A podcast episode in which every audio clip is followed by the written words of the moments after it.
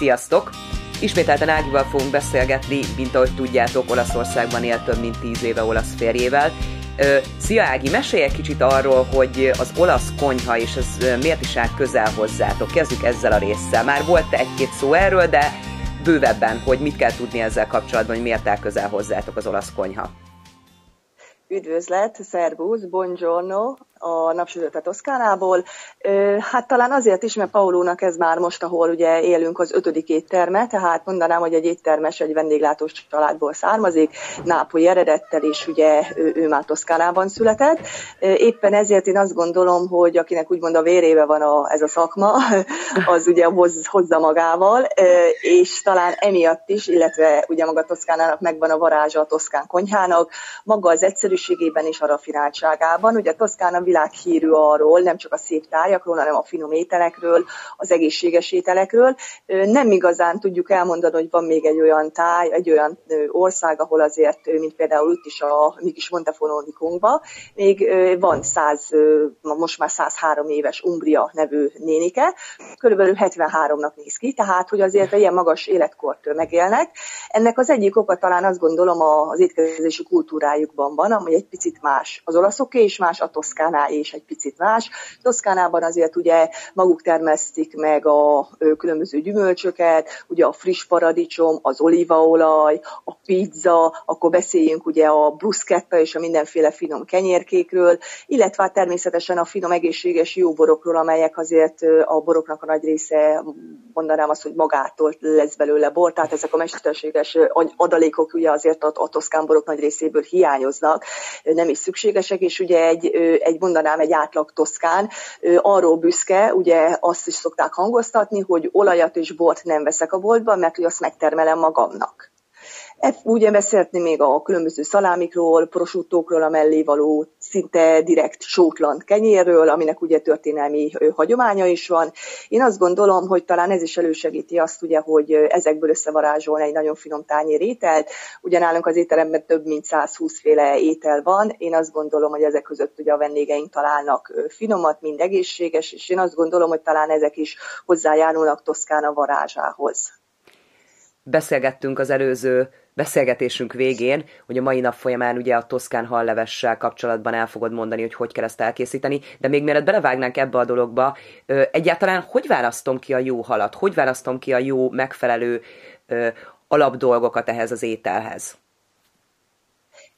E, a legmegfelelőbb, hogyha egy halpiacra toppansz be, mondanám azt. Legtöbbször ugye minden városban, ahol ugye tenger van, a kikötőkben található, kora reggel érdemes venni, mert akkor érkeznek meg a friss halak. Maga ugye a tengeri halfajták egészen különböznek. Mi ugye magyarok, valamilyen szinten, mivel nincs is tengerünk, annyira nem értünk a tengeri halakhoz, tehát ha most azt mondom neked, hogy scorfano, akkor ránézel, hogy most az micsoda. Mm, az például szükséges lesz ebbe a kacsukó nevű hallevesbe, de ezt majd mondom.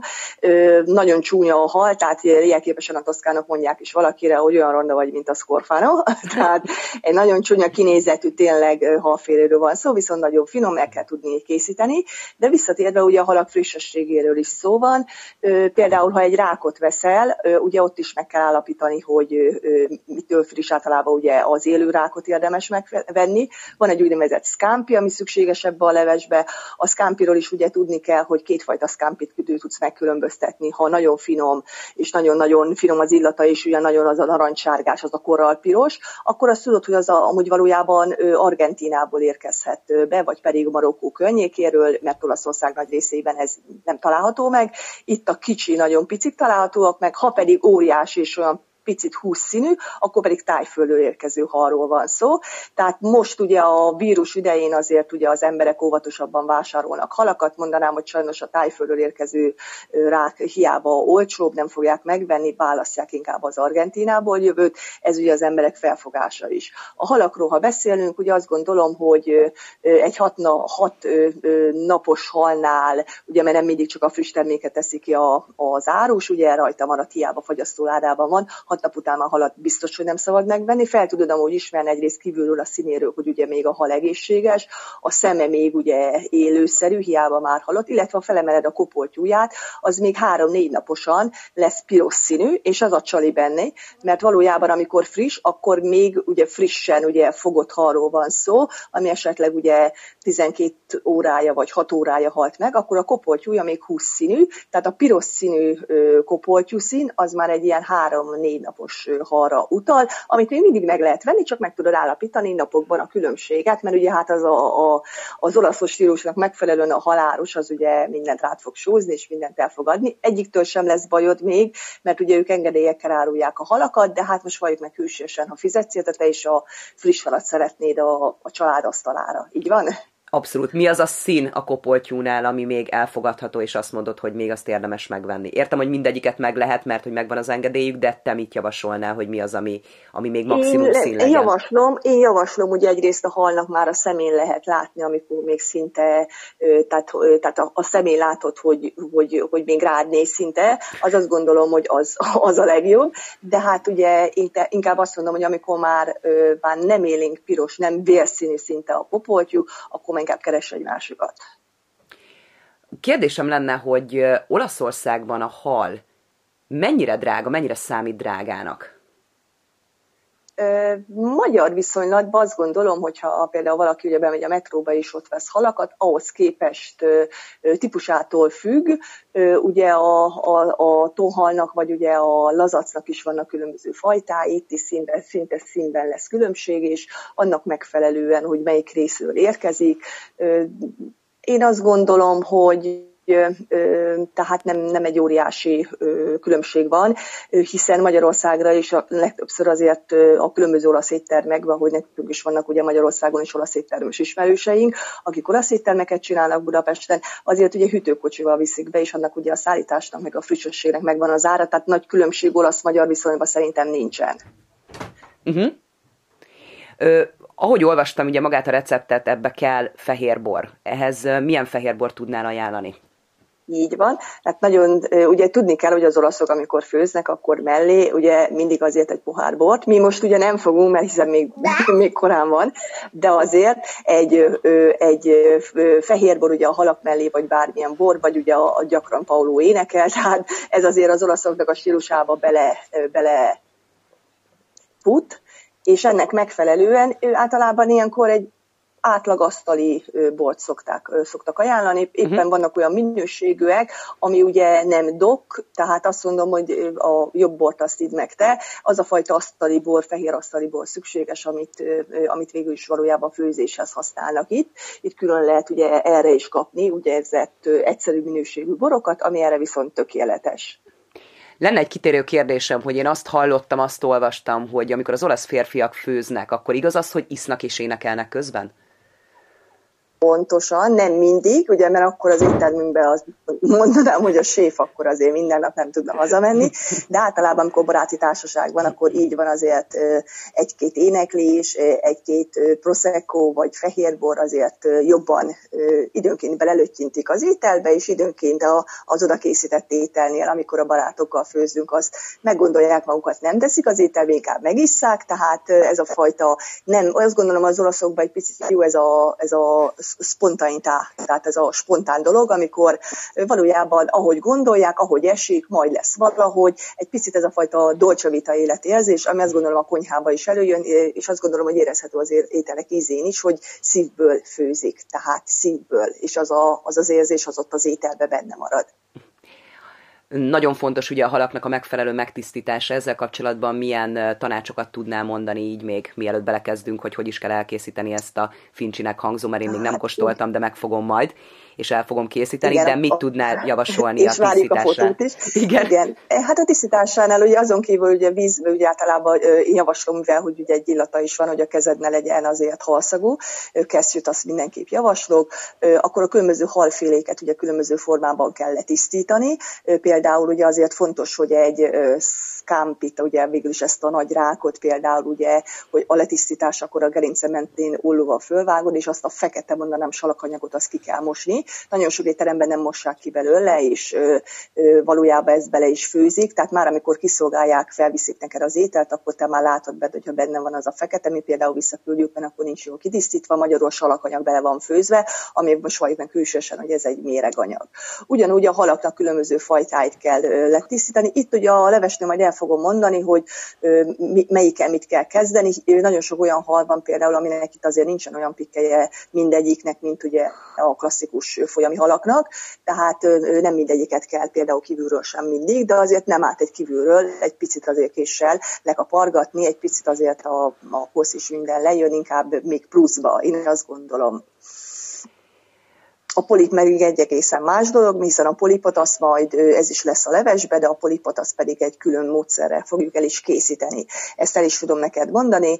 Biztos láttad, láttál, és a hallgatók is láttak már rengeteg nápolyi filmet, amiben a halászok a frissen kifogott polipot, azt ugye a falhoz csapkodják, a kőfalhoz, Igen. vagy a földhöz. Ezt ugye nem igazán tudták sokáig, hogy miért. Tudni kell, hogy a polip az egyetlen olyan ö, halpiacon is, ha megvásárolod, az olyan ö, halféle, amit frissen nem tudsz elkészíteni jól, ugyanis rágossá marad, ugyanis végülis az izmait, az inait annyira erősek ugye a polipnak, mint állatnak, azt kell összetörni, vagy pedig hmm. több napra le kell fagyasztani. Ez a másik módszer, amivel ugye összetörnek ezek az izmok, inak, és utána, ha meleg vízbe főzöd, utána lesz az a nagyon finom vajpuha, amitől ugye a, a, a polip saláta nagyon híres. Tehát azt gondolnám, hogy a polipnál ajánlom mindig, ajánljuk mindig azt, hogy a főzőiskolában és a főzőórákon is, hogy ez az egyetlen olyan halfajta, amit vegyél meg, fagyaz le több napra, nem is baj, ha fagyasszal veszed meg egy kis darabot, mert akkor tutira, hogy finom puha lesz belőle, tehát finom lesz maga a polipsaláta, vagy bármivel el tudod készíteni. A főzőiskolátokban erre is van lehetőség, hogy ennek a levesnek az elkészítését tanuljuk meg? Természetesen van egy halas napunk, amikor ugye a különböző halakról beszélgettünk, ezeket megmutogatjuk, ugye nyersen, lefotózzák, a, ugye nagyon érdekes, pláne ugye az amerikaiaknak még ugye ott, ott vannak azért ugye halaséttelmek, de ugye a magyarok számára például ugye érdekes, hogy ugye nekünk azért tengerpartunk nincsen, és ennek megfelelően ezeket megmutogatjuk, együtt megpucoljuk, együtt feldolgozzuk, tehát a kacsukót is megcsináljuk, illetve más ételeket is csinálunk mellé, polipot is szoktunk csinálni, tehát ez nagyon sok olyan ember embernek, ugye, aki életében még nem látott tengeri állatot, nem fogott meg egy polipot, az ugye egy, egy, egy élmény. Hát eléggé. Viszont legközelebb is beszélgethetünk ételekről, mert nem csak az, hogy engem érdekel, meg szerintem sokan másokat is, de amint hallottad, a kisfiam besétált, és azóta itt ül, és egy szava nincsen, és hallgatja, hogy mit mondasz, úgyhogy ő is tanulja ennek a levesnek a, az elkészítését. És akkor ő lesz, ő lesz a jövendőbeli séf. A, jövő, a jövő séfje, így, majd egyszer majd látni fogjuk az, az életrajzában, hogy így kezdtem. Így, így van. Séf. Hallgattam Ágnes. Így van. Toszkánából. Akkor viszont szerintem kezdjünk is bele, hogy hogy kell ezt elképzelni, tehát hogy fogok nekiállni egy ilyen olasz hallevesnek, tehát mivel készüljek, milyen edényeim legyenek, tehát kezdjük azért elég részletesen, ahogy kértem is, tudod, hogy segítsél nekem, hogy mi kell hozzá, mire készüljek, megvettem az alapanyagokat, tehát kezdjük akkor. Jó, tehát akkor mondom az alapanyagok. Tehát maga a kacsukko, ez a tipikus toszkán livornói halleves, eredetileg az olasz neve kacsukko alla livornéze. Amire szükséged van, egy nagy edényre, amiben a polipot fogod ugye vízbe oda tenni főzni, egy ilyen óriási, mint egy nagy húsleves edény. Uh-huh. Szükséged lesz selpenyőre, azt lefedni, illetve ugyanis majd kell lisztbe forgatva a halat egy picit át, frigyre átsütni. Szükséged lesz olívaolajra, illetve étolajra. Szükséged lesz egy másik közepesen magas húsleves, szintén húsleveshez hasonló, hiszen egy leves fogunk főzni, mert ebbe fogjuk beledobálni az összes alapanyagot, tehát vízzel fogjuk felengedni, tehát egy nagyobb edényre. Igen. Körülbelül másfél kiló vegyes tengeri halra, ami között ugye van a scorfano, van egy, ez a scorfano, ez úgy néz ki, egy olyan típusú hal, ami kívülről szinte átlátszó, tehát nagyon csúnya iszonyú csúnya az hmm. arca is, a feje is, tehát a hal az, az a küldőképet, az nagyon csúnya. Van egy pesserosztó, amit szinte, szinte tűr, tehát mint koralpiros lenne a hal, tehát nagyon piros. Szükség van kocére, azaz kagylóra, vagy vongoléra, mind a kettő végül is az egyik a Vénusz kagyló, a másik pedig a fekete kagyló. Galidella nevű másik falra, illetve Igen? szükséged van polpari pomodoróra, körülbelül két-három, amit borba lehet kapni, ilyen paradicsom püré, lehet olyan is, amiben nincsenek paradicsomdarabok, de lehet olyan is, amiben vannak már paradicsomdarabok, tehát nem nincs jelentősége. Igen? Hagymára, fokhagymára, egy kis csilipaprikára, bruschetta, tehát pirított kenyére, majd a, fogyasztáshoz, a szervírozáshoz, egy kis fekete borsra, meg egy pici étolajra. Tehát maga a hagymát, illetve a fokhagymát azt összevágod, olívaolajba szokták ugye az olaszok mindenhez azt használják, egyedül csak a rántáshoz, amikor rántanak húst, vagy, vagy ugye a tengeri fajta frutadimárait például, ott használják csak az étolajat. Igen. Tehát hagymát és fokhagymát azt ola, összevágod, olajban ugye aranybalnára pirítod, paradicsomfürével felhígítod, teszel bele ugye fűszereket, kis petrezselyemzöldet, és utána már a kagylókat bele is rakhatod, egy külön edénybarona teszed főni, ugye az körülbelül egy bő két órát kell ugye a, a polipnak, tehát azt jócskán főzni kell vízbe, sima, nem kell sózni, csak sima vízbe lefedve a polip az ott magának elfő, illetve az korfánót és a másik fajta halat pedig feldarabod, a fejét azt kidobod, gerincét kiveszed, és ilyen nagyobb darabokra ö, fogod vágni, azt pedig lisztben összeforgatod, előtt egy picit étolajban át szokták sütni, és úgy teszed bele a levesbe, időnként vízzel felhigítva, kóstolva magát a szószt, és lefedve végül is ezeket a halap alapanyagokat egy jó bőfél órán át kell lassú tűzön átfőzni. Az igen. Eddig értem. Ennyi a varázsa. Igen, és ugye a polipot, mivel az külön már megfő, azt a végén, pedig amikor már ugye vajpuha, azt összevágod, és azt a végén teszed hozzá, mindegy fel sűrítve a halféléket, tehát azt már nem kell főzni, tehát azért mondom, hogy végül is mondanám, mint egy Agatha Christie regénybe, két szálon fut a cselekmény, tehát van a polipőzése, meg van a többi, és az egészből. Egy pici fehér borral is lehet ugye felhigítani, nem csak mindig vízzel, többel is lehet, akkor lesz egy picit pikáns íze, az alkohol úgyis tehát ellillan belőle, tehát nem kell félni attól, inkább egy másfajta ízvilágot fog adni, és jó étvágyat. Felszervírozáshoz pedig ugye végül is a bruschetta, azaz a pirítós kenyérrel szokták felszolgálni, hiszen egy picit ilyen nem leveszedő, hanem egy picit ilyen, mint a, nálunk a pörkölt, olyan jellegű az mhm. állaga, mert nem nagyon vizes, és ugye ezt azért kenyérrel tunkolni lehet ez körülbelül összvisz, hogyha mondjuk már azért csináltam, tehát van tapasztalatom, tehát nem kezdő szakács vagyok, akkor körülbelül mennyi idő ennek az elkészítése? El, ugyanánk a fő, főzőiskolában is csináljuk ugye több mindennel együtt, tehát körülbelül azt mondom, hogy előkészületekkel együtt egy másfél óra, annyi, Igen. hogy ugye a polipot az hamarabb oda teszed főni, mert a polip ugye az végül is fajtájától függ, hogy mennyire van lefagyasztva, ott a polipnál ugye kell azt is, hogyha hozzá akarsz tenni, ha nem, akkor egy olyan másfél órából kitellik. Tehát ez mondanám az oroszok számára, ez már egy óriási időtartam, hiszen ők azért 20 perc alatt főznek tésztát bármit. Nekünk a magyar húsleves után, ami ugye órákig fő, illetve ugye az oroszoknál a bolonyai ragú az, amit ugye órákig főznek, tehát valójában nem egy óriási időtartam. Ö, egy kezdőszakásnak is ajánlanád ezt? E, igen.